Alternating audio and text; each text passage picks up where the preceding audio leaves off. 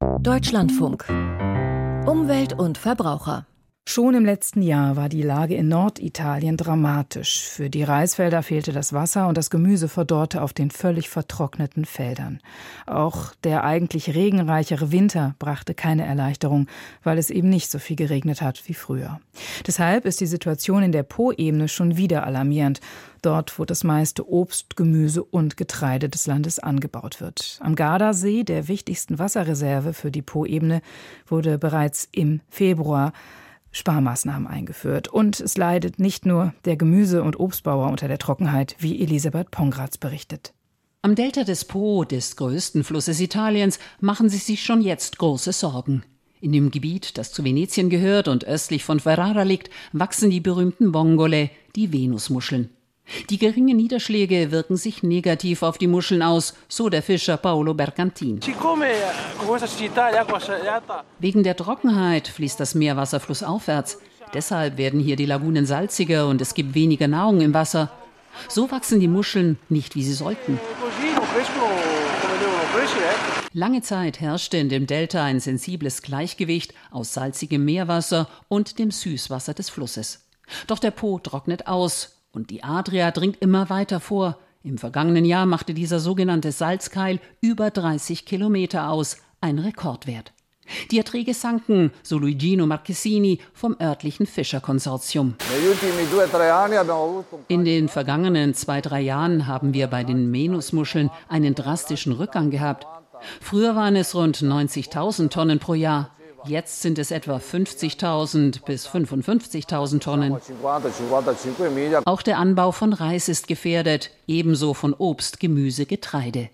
Die meiste Produktion des Landes gibt es in der Po-Ebene, doch in diesem Winter hat es 60 Prozent weniger geregnet als üblich. Weiter nördlich, in den Alpen, hat es etwa um die Hälfte weniger geschneit als sonst. Deshalb konnten sich auch nicht die Wasserspeicher füllen.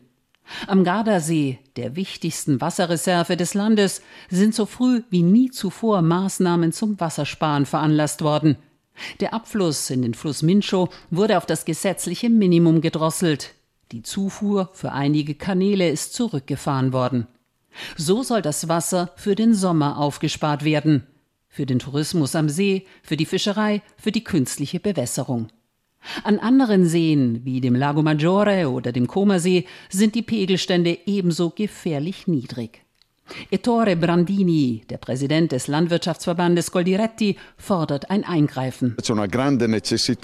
Es besteht ein großer Bedarf an kurzfristigen Maßnahmen, aber vor allem an der notwendigen Infrastruktur, die in der Lage ist, Regenwasser aufzufangen um von 11 Prozent heute auf mindestens 50 Prozent zu kommen.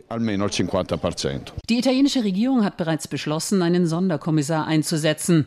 Daneben wird an einem Notfallplan gearbeitet, mit dem Rom und die Regionen die Dürrekrise meistern wollen. Auch eine Kampagne soll es geben, um die Menschen im Land für das Thema Wasserknappheit zu sensibilisieren.